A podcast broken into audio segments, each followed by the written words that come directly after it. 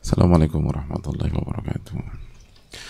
Bismillahirrahmanirrahim. Alhamdulillahi rabbil alamin wa bihi nasta'in ala umuri dunya wa din. Wassalatu wassalamu ala asyrafil anbiya wal mursalin wa ala alihi wa sahbihi wa man sara ala nahjihi bi ihsanin ila yaumidin wa ba'd. Allahumma inna nas'aluka ilman nafi'a wa na'udzubika min ilmin la yanfa'. Hadirin Allah muliakan Alhamdulillah kita panjatkan puji dan syukur kita kepada Allah Subhanahu wa taala atas nikmat yang Allah berikan kepada kita. Sebagaimana salawat dan salam semoga senantiasa tercurahkan kepada Rasulullah alaihi salatu wassalam beserta para keluarga, para sahabat dan orang-orang yang istiqomah berjalan di bawah naungan sunnah beliau sampai hari kiamat kelak. Hadirin Allah muliakan Alhamdulillah kita bersyukur kepada Rabbul Alamin atas nikmat yang senantiasa Allah berikan kepada kita nikmat yang tidak bisa kita kalkulasikan nikmat yang senantiasa bersama dengan kehidupan kita. Di mana ada di mana ada kehidupan di situ ada nikmat Allah Subhanahu wa taala. Di mana bumi itu dipijak di situ ada nikmat Allah Subhanahu wa taala. Di mana langit itu dijunjung di situ ada nikmat Allah tabaraka wa taala.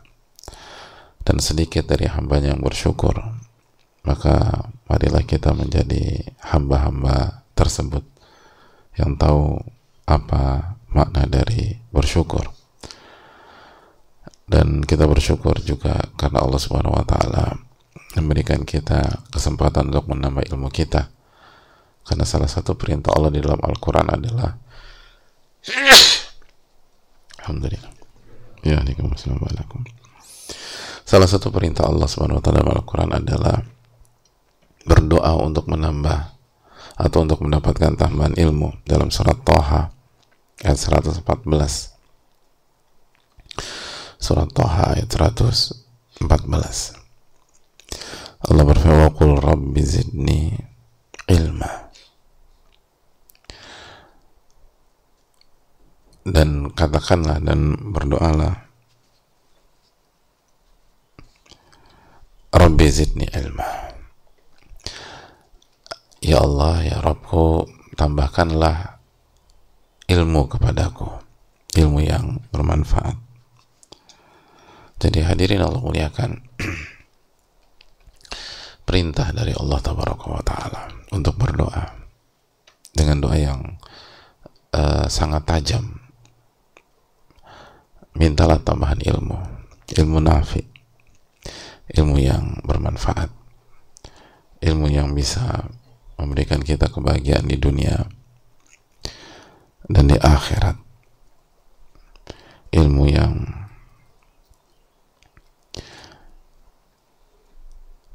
uh, berguna bagi kita bermanfaat bagi kita. Dan itu yang di lakukan oleh Nabi SAW makanya dijelaskan para ulama tafsir seperti Al-Imam Ibn Kathir bahwa Nabi SAW senantiasa mendapatkan tambahan ilmu. Senantiasa mendapatkan tambahan ilmu sampai beliau sampai beliau wafat. Terus ilmu beliau bertambah, bertambah, bertambah, bertambah dan terus bertambah. Sampai beliau sampai beliau wafat. Karena beliau meminta itu dan Allah kabulkan. Meminta itu dan Allah kabulkan. Pertanyaan bagaimana dengan kita? Apakah ilmu yang bermanfaat kita bertambah atau tidak? Dan sekali lagi ilmu bukan sebatas maklumat Laisal ilmu bikathrati riwayah wa innamal ilmu khasyah kata para ulama. Ilmu bukan banyaknya meriwayatkan, bukan banyaknya menyampaikan. Kalau bahasa kita kan bukan banyaknya men-share dan lain sebagainya, tapi ilmu adalah rasa takut kepada Allah. Rasa takut yang membuat kita menjaga diri dari azab Allah Subhanahu wa taala. Berpikir ulang berkali-kali kalau ingin nekat melakukan maksiat mengerjakan dosa yang membuat kita bangkit dari rasa malas, rasa boring, rasa jenuh, rasa bosan untuk segera bertakarub dan mendekat kepada Allah Subhanahu wa taala. Itulah ilmu kata para ulama. Al ilmu laisa al ilmu bi kathrati riwayah wa innamal ilmu khasyah. Ilmu bukannya banyaknya meriwayatkan, tapi ilmu adalah rasa takut kepada Allah Subhanahu wa taala. Yang membuat seseorang yakin bukan hanya mengetahui bahwa Allah Maha melihatnya. Allah maha mengetahui. Fa'innahu ya'lamu sirra wa akhfa. Allah mengetahui hal-hal yang sir, yang rahasia, yang silent yang disampaikan secara rahasia, yang disampaikan secara sembunyi-sembunyi, yang disampaikan secara lirih, yang disampaikan secara uh, uh, secara pelan dan dengan volume yang kecil. Wa akhfa atau yang lebih lebih rahasia dari itu. Allah tahu semua. Semua yang kita katakan semua yang kita lakukan Allah mengetahuinya. Walaupun orang lain tidak tahu. Walaupun orang yang kita bicarakan tidak tahu. Bahkan walaupun orang yang di hadapan kita salah paham. Ada banyak orang kita bicara depan mata dia nih. Depan mukanya kita bicara. Nggak ngerti juga dia. Sedangkan Allah wa taala al-alim al-khabir dia maha mengetahui baik yang global maupun yang detail. Subhanahu wa ta'ala. Maha suci Allah subhanahu wa ta'ala. Oleh karena itu hadirin Allah muliakan marilah kita terus mengingat hal itu. Dan uh, di situlah salah satu fungsi kita belajar agar kita semakin mengenal Allah wa taala dan semakin kita mengenal Allah semakin kita beribadah kepada Allah Subhanahu wa taala. Itulah uh, pola yang dibangun di dunia ilmu. Bukan hanya sekedar tahu, tapi semakin tahu, semakin mengenal Allah, maka semakin semangat dalam beribadah kepada Allah Subhanahu wa taala. Semoga Allah memberikan taufik kepada kita. Amin ya rabbal alamin. Sebagaimana salawat beriring salam semoga senantiasa tercurahkan kepada Rasulullah alaihissalam beserta para keluarga, para sahabat dan orang-orang yang istiqomah berjalan di bawah naungan sunnah beliau sampai hari kiamat kelak. Hadirin Allah muliakan kita buka sesi tanya jawab atau sesi diskusi pada kesempatan kali ini. Dan semoga Allah memberikan taufiknya kepada kita untuk mendapatkan ilmu nafi dari uh, format ini sebagaimana para sahabat mendapatkan ilmu nafi ilmu yang bermanfaat dari hasil tanya jawab atau Q&A-nya Nabi kita SAW dengan malaikat Jibril dalam hadis Jibril yang sangat terkenal itu. Semoga Allah memberikan taufik. Wassalamualaikum warahmatullahi wabarakatuh. Kita buka sesi tanya jawab.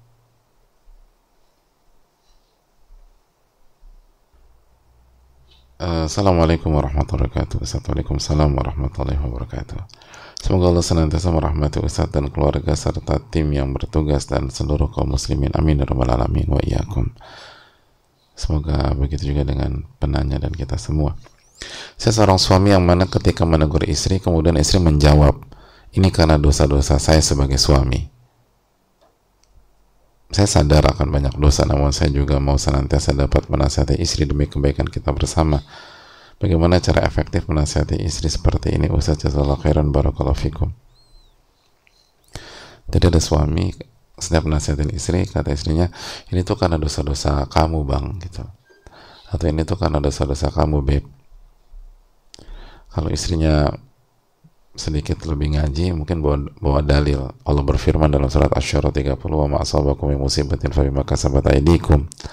Apa pun yang menimpa kalian itu disebabkan dosa-dosa kalian jadi jangan salahkan aku tapi abang harus introspeksi diri. Uh, hadirin Allah muliakan. Sekali lagi kita harus melihat dari dua sisi. Yang pertama apakah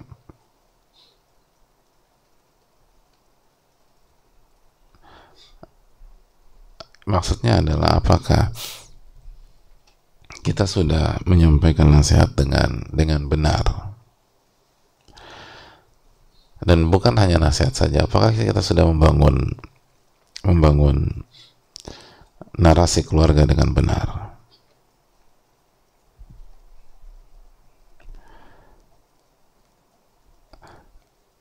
Bahwa di di keluarga kita itu isinya adalah makhluk yang lemah dan para pendosa. Sebagaimana sabda Nabi SAW kullu bani adam khata wa khairul khata'ina tawabun setiap anak Adam banyak melakukan kesalahan. Tapi yang terbaik di antara mereka yang paling banyak bertobat kepada Allah. Jadi baik kita dan istri kita adalah pendosa yang berusaha untuk banyak beristighfar, banyak bertaubat dan memperbaiki diri. Dan dibangun itu dari awal. Dan apabila ada kesalahan dalam rumah tangga, mari kita semua karena kita semua banyak dosa mengintrospeksi diri kita sendiri. Lalu ketika ada ada seorang yang salah lalu dinasehati, itu bukan berarti yang dinasehati adalah satu-satunya pihak yang duduk di kursi pesakitan. Tapi ini jelas karena kesalahan kita bersama. Hanya saja uh, kita diminta untuk saling tanasuh, saling menasehati. Adinu nasihat, agama itu nasihat.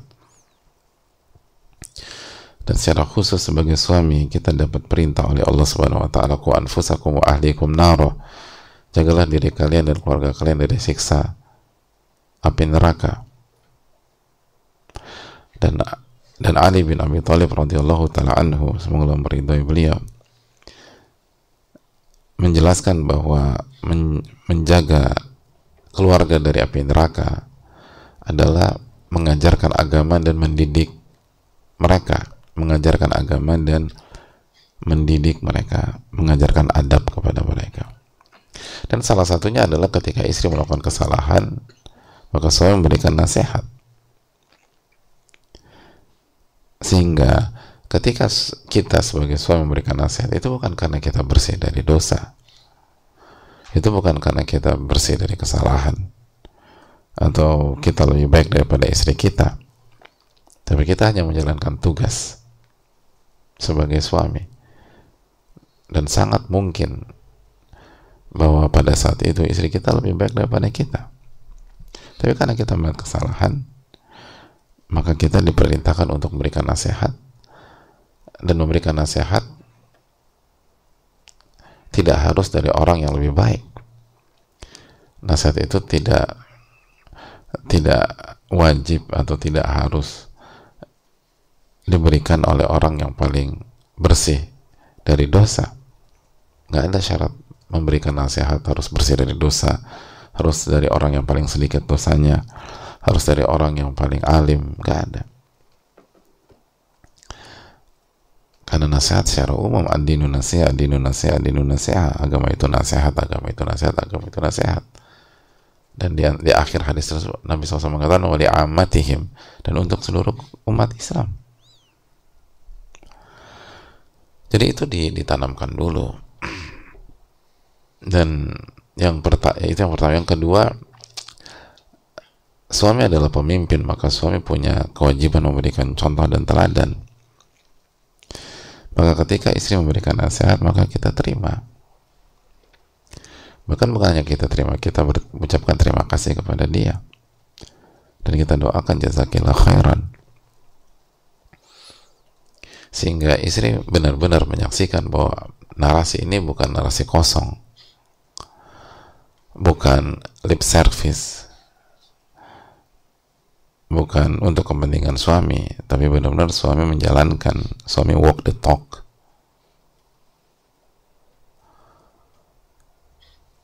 Suami menjalankan apa yang diucapkan.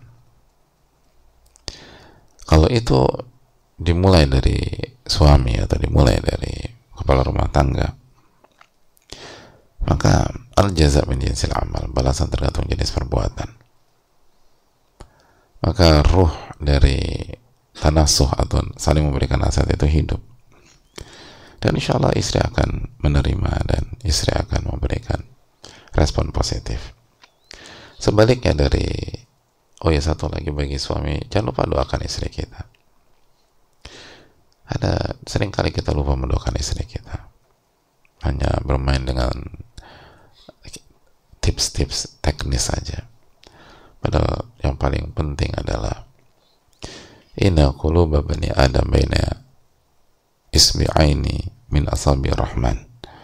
Sesungguhnya hati manusia ada di antara dua jemari Allah. Yuqalibu kaifasya Allah membolak-balikan sesuai dengan apa yang Allah kendaki hati istri kita ada di antara dua jemari Allah subhanahu wa ta'ala. Sebagaimana hati kita ada di antara dua jemari Allah maka minta pertolongan minta petunjuk. Minta Allah subhanahu wa ta'ala memberikan hidayah. Itu hal yang harus dilakukan.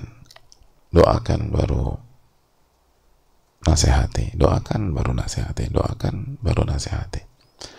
Semoga Allah memberikan taufik kepada kita. Baru setelah itu kita bicara dari sisi istri. Dari sisi istri hendaknya ia tahu bahwa ia punya kewajiban untuk menurut dan taat selama non maksiat orang-orang apa wanita salihah. Allah firmankan dalam surat An-Nisa 34 fasalihatu qanitatun hafizatu lil ghaibi bil ghaibi bima hafizallah. Alhamdulillah. Yahdikum islah balakum maka wanita-wanita yang salihah adalah wanita yang taat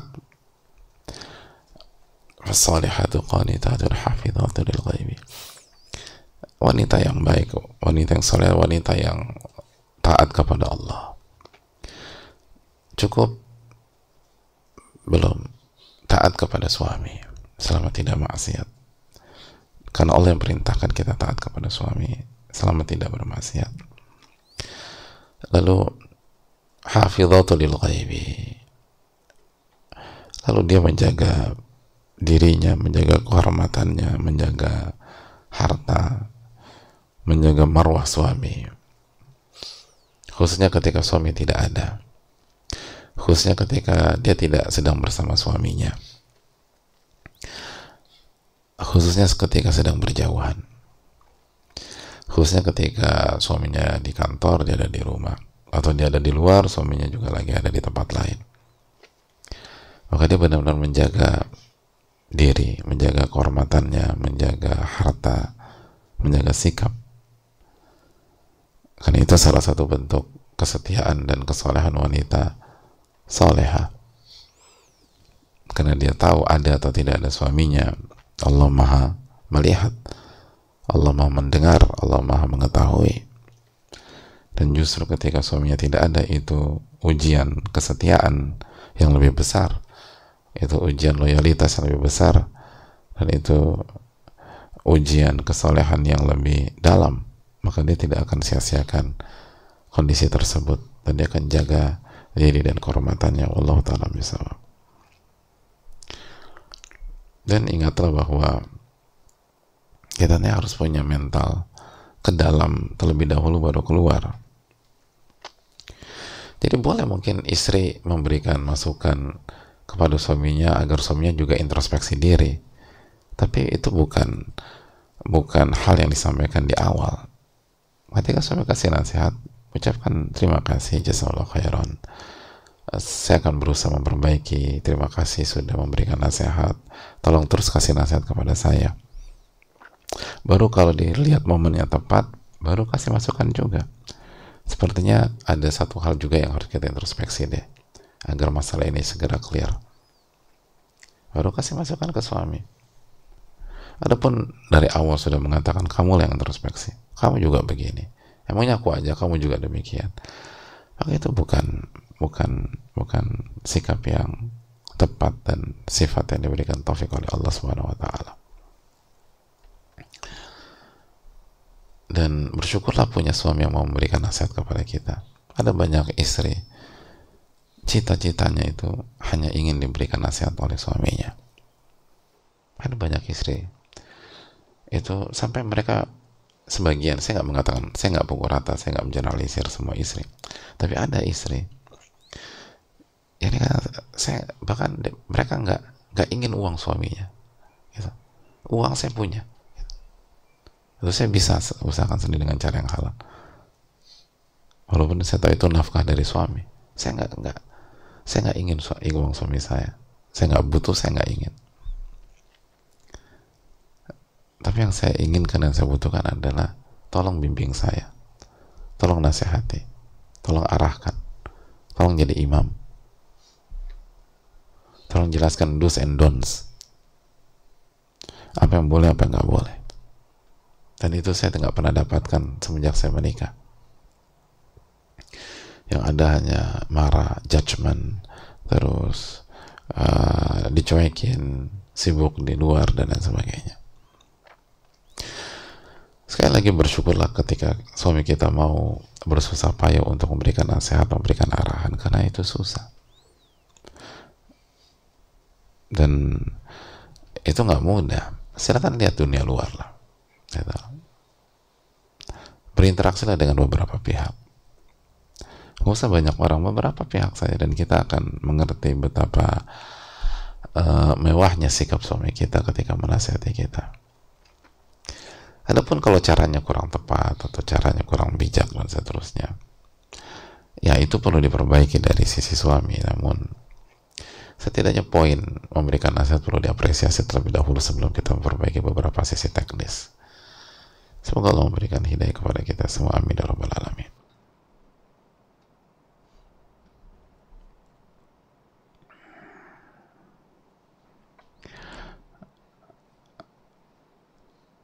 Assalamualaikum warahmatullahi wabarakatuh. Waalaikumsalam warahmatullahi wabarakatuh. Semoga Allah merahmati Imam Nawawi Ustaz dan seluruh kaum muslimin. Amin ya Rabbal Alamin. Izin bertanya Ustaz ya Di hadith Aisyah ini kita belajar tentang kesetiaan Nabi SAW Yang bersikap baik pada sahabat Khadijah Namun pada zaman ini Jika seseorang suami yang istrinya telah wafat Bersikap baik dengan sahabat istrinya Sedangkan mungkin sahabat istrinya juga telah memiliki suami Apakah hal ini justru akan menimbulkan kesalahpahaman atau sikap baik suami yang bisa disalahartikan oleh sahabat istri? Karena sekarang banyak juga ikhwan yang memuliakan wanita berkadok modus belaka. Bagaimana membedakan ikhwan yang benar-benar tulus Ustaz Jazakallah khairun barakallahu fikum. Uh, hadirin Allah muliakan. Yang yang pertama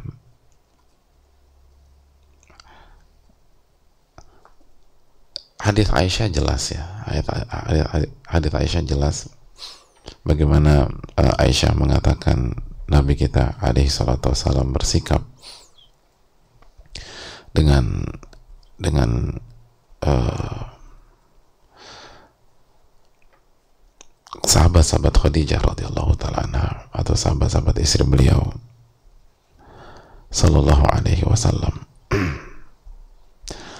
yang perlu kita camkan adalah poinnya poin besarnya ya kan? Adapun secara teknis maka dikembalikan kepada urf dikembalikan kepada kepada urf contoh misalnya begini dalam hadis tersebut kan rubbama dhabaha Nabi sering menyembelih kambing. Pertanyaannya, apakah ini letter lock? Jadi kalau ingin memuliakan sahabat istri kita, kita harus beli kambing lalu sembelih sendiri. Jadi nggak boleh sapi, nggak boleh seafood, nggak boleh mie ayam, nggak boleh bakso, atau tidak juga ketoprak, tidak juga gado-gado. Kan bukan itu poinnya. Poin adalah memberikan kebaikan atau memberikan hadiah Suma a'dha'a lalu Nabi SAW memotong-motong uh, kita lihat hadisnya. Hadis Aisyah. Lalu memotong-motong menjadi beberapa bagian lalu di Suma yaba'atuha fi sada'iq Khadijah. Lalu dibagi bagian ke sahabat-sahabat Khadijah. Apakah artinya harus motong-motong sendiri? Nggak boleh beli beli potongan daging di pasar gitu atau di toko daging. Atau misalnya eh, nggak uh, boleh kasih satu ekor atau setengah ekor kambing gitu. Dan kalau kita makan misalnya nasi nasi nasi bria nasi mandi atau nasi kebuli kan ada setengah ekor gitu. Atau ada satu ekor. Satu ekor ada nggak? Ada tukang kambing nih. Ada kan. Aku mau pesan nasi mandi dengan satu ekor ya? Oh enggak jangan. Enggak sesuai dengan sunnah. Maksudnya apa? Sunnahnya dipotong-potong. Kan nggak begitu poinnya adalah kita tahu bahwa uh, ini adalah salah satu bentuk dan ini bab memberi ber, berbuat baik dengan sahabat istri. Berbuat baik dengan sahabat istri. Dan kita tahu fungsi dari berbuat baik dengan sahabat istri adalah kesetiaan kepada istri kita. Bukan membuat kesalahpahaman dan membuat fitnah di rumah tangga orang lain atau kita ngincar dan lain sebagainya. Bukan. Tapi ini kesetiaan dan loyalitas kepada kepada pasangan. Maka kalau tujuan itu tidak terpenuhi karena faktor uh, teknis atau faktor uh, satu atau dua kasus tertentu maka ya jangan dilakukan untuk kasus-kasus tersebut tapi poinnya adalah insya Allah ya jika jika dilakukan dengan niat ikhlas.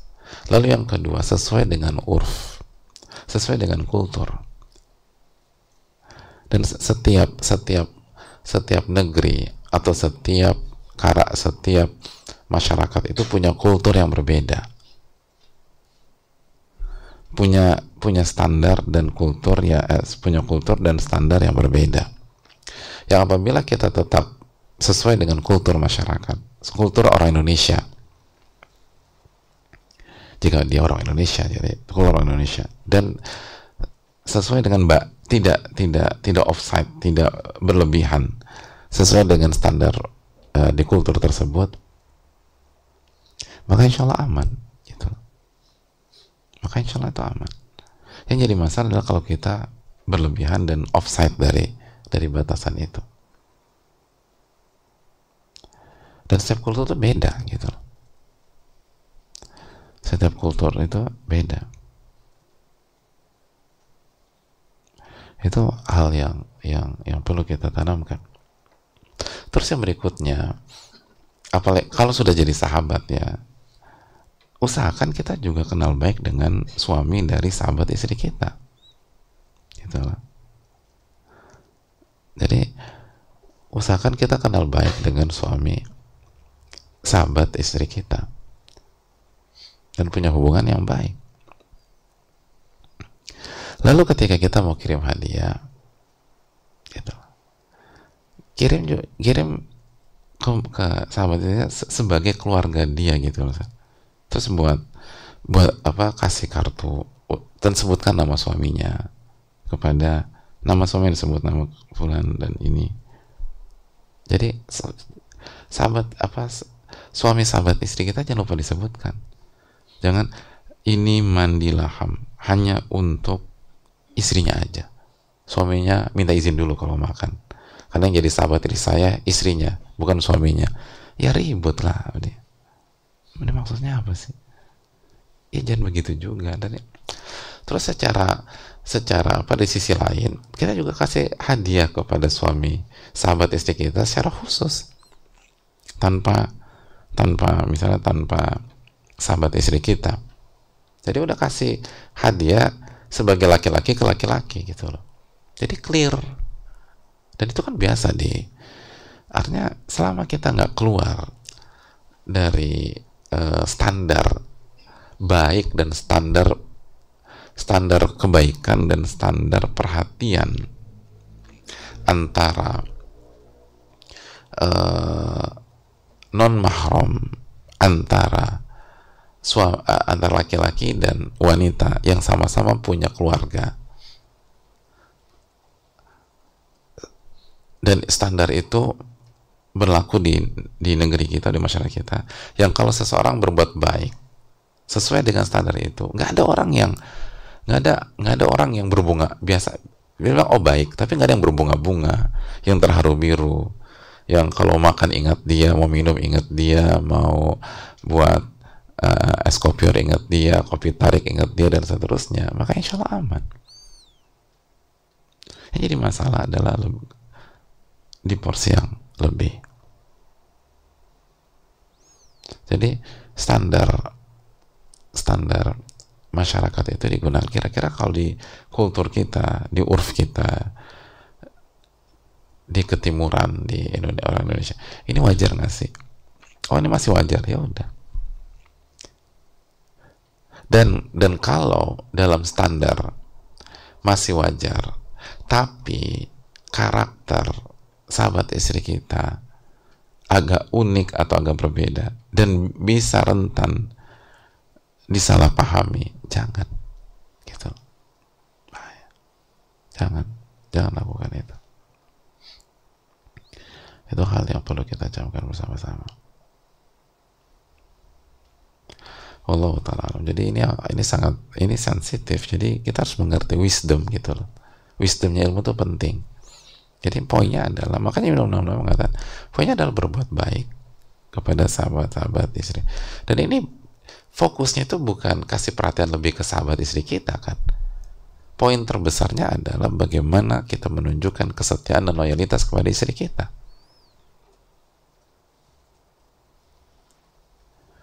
Dan kalau perlu kita jelaskan ini bukan berarti saya ini apa ini ke, ke kalian ya tapi kalian ini karena kalian adalah sahabat istri saya.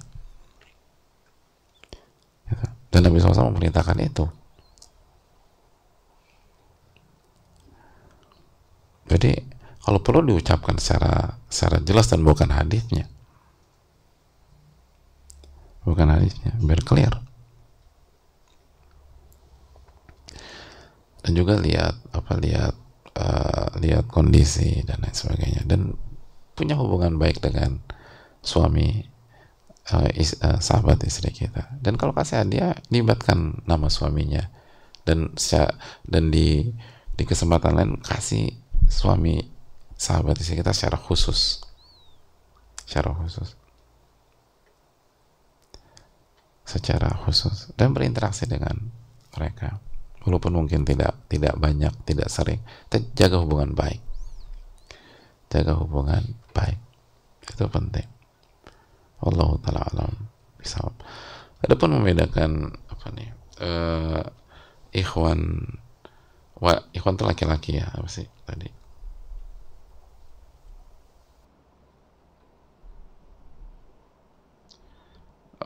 laki-laki uh, yang memuliakan wanita berkedok modus belaka dan mana yang tulus. Jadi mana ikhwan modus mana ikhwan ori. Ada istilah ikhwan modus. Uh, yang pertama minta pertolongan kepada Allah Subhanahu wa taala. Minta pertolongan kepada Allah Subhanahu wa taala.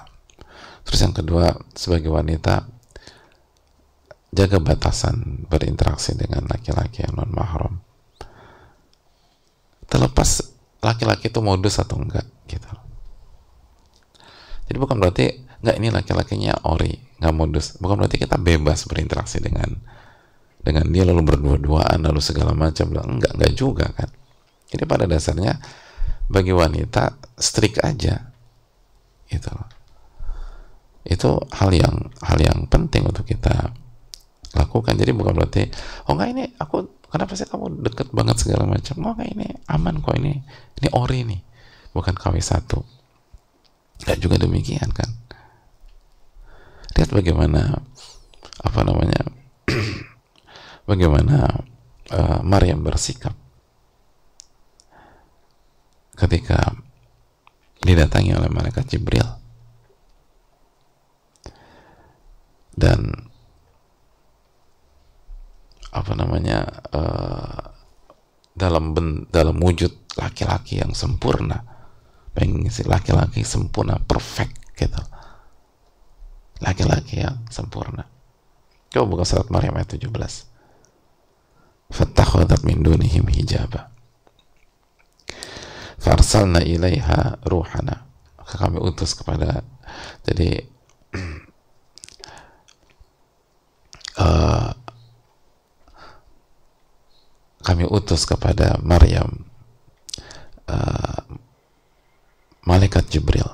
Fatamathala sawiyah dan malaikat Jibril datang ke Maryam dalam bentuk laki-laki yang sempurna sempurna.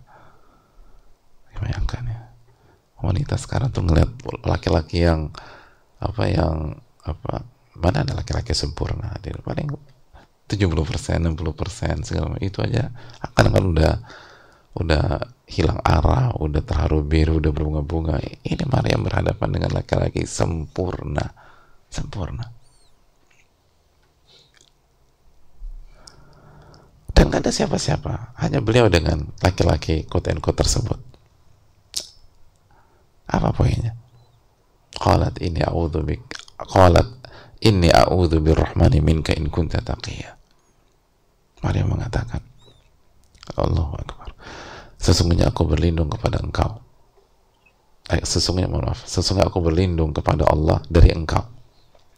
Sesungguhnya aku berlindung kepada Allah yang maha yang maha pengasih dari engkau.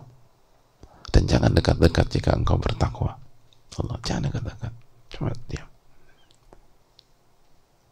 Gitu. Jangan dekat-dekat. Dan Maryam kan nggak nggak nggak ngecek eh kamu ini ikhwan modus atau ori enggak dari awal langsung Qalat ini a'udzu birrahmani minka. Mau Anda ori ke, mau modus ke, mau KW satu, mau KW dua, mau ting terserah. Saya berlindung kepada Allah dari Anda. Bayangkan begitu. Gak dicek dulu. Mohon KTP, KTP. Kakak, ada ijazah madrasah nggak? Oh fikih 9, akidah 9, akhlak 9,5. Ah, ini berarti ori. Oke, kita ngobrol biasa. Enggak kan? Qalat ini a'udzu birrahmani minka. Aku berlindung kepada Allah yang Maha Pengasih dari Anda. Dan jangan dekat-dekat. Jika engkau bertakwa, jika engkau bertakwa, lihat. Hadirin Allah muliakan jadi lihat poinnya. Jika engkau bertakwa, maka jangan jangan melangkah lagi, jangan bermanuver lagi. Jangan maju lagi. Jangan melakukan penetrasi. Jangan melakukan movement. Jangan jangan ngobrol lepas dan seterusnya. Bisa dipahami nggak diri? Bukan bukan begini loh. Kemarin nggak mengatakan. Kalau kamu laki-laki KW atau kalau kamu KW satu super, jangan dekat-dekat. Kalau kamu bertakwa, ah mari kita ngobrol. Gak begitu kan. Saya hanya mau didekati sama yang soleh. Gak begitu kan. Justru kalau kamu soleh, jangan dekat-dekat saya. Jaga jarak. Ini gak ada siapa-siapa nih. Jangan, berhenti, berhenti. Berhentikan langkahmu. Ini kita nggak ada siapa-siapa. Cuman ada saya dengan kamu aja. Jadi kalau kamu bertakwa, berhenti. Jangan dekat. Bukan, sekali lagi bukan. Kalau kamu KW, berhenti. Kalau kamu bertakwa, ah maju. Nggak begitu.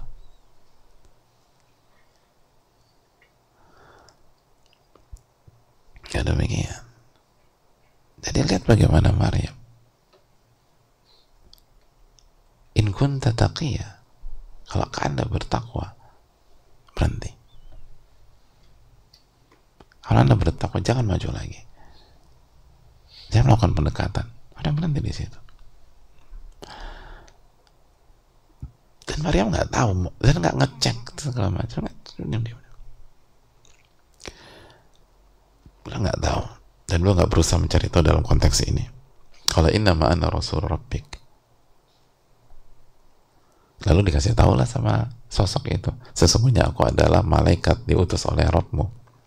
Di ahabalaki gulaman zakiyah untuk memberikanmu seorang laki-laki yang bersih dan suci. Saya ini malaikat. Bukan laki-laki. Bu, bukan bukan apa bukan bukan manusia yang soleh apalagi KW apalagi modus. Enggak saya malaikat. Aman kamu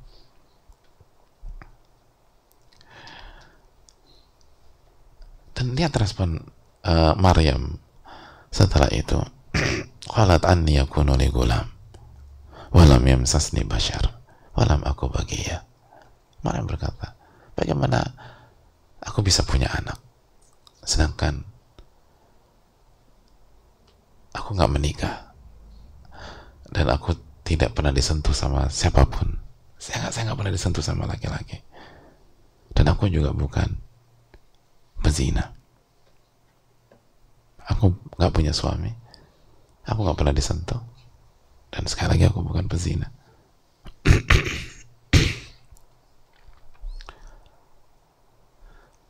lihat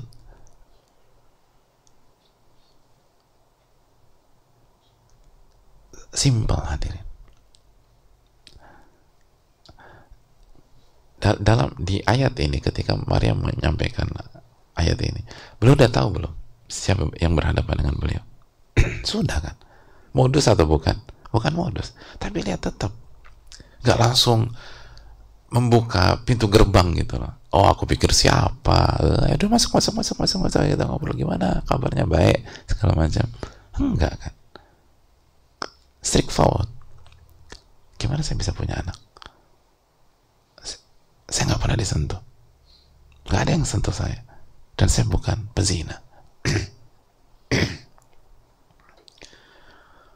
Kalimat yang disampaikan Maryam benar-benar inti dan dan dan dan sesuai dengan kebutuhan. Nggak sebagaimana kebiasaan sebagai sebagian perempuan yang kalau udah kalau udah merasa nyaman udah merasa aman udah panjang kali lebar. Hmm, tapi waktu itu aku kayak pernah deh main segala macam. Cerita nggak jelas. Strik bagaimana saya bisa punya anak? Saya nggak pernah disentuh. Dan saya bukan pezina selesai. Hadirin Allah muliakan. Jadi itu yang perlu kita renungkan. Pada dasarnya kita seorang wanita menjaga dirinya dari menjaga dirinya dan menjaga pergaulannya, menjaga interaksinya.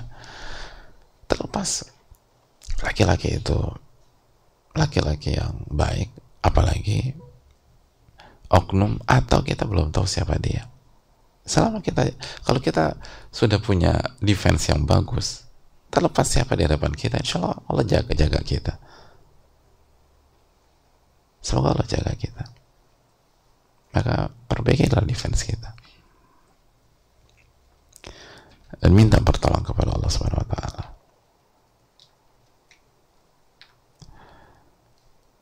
Allah taala alam uh, bisa dan masih ada beberapa hal lagi tapi mungkin uh, di di kesempatan lain kita bahas masalah ini. Saya rasa cukup sampai di sini. Jazakallahu khairan. Semoga bermanfaat. Subhanakallahumma wa bihamdika la ilaha illa anta astaghfiruka wa atubu ilaik. Assalamualaikum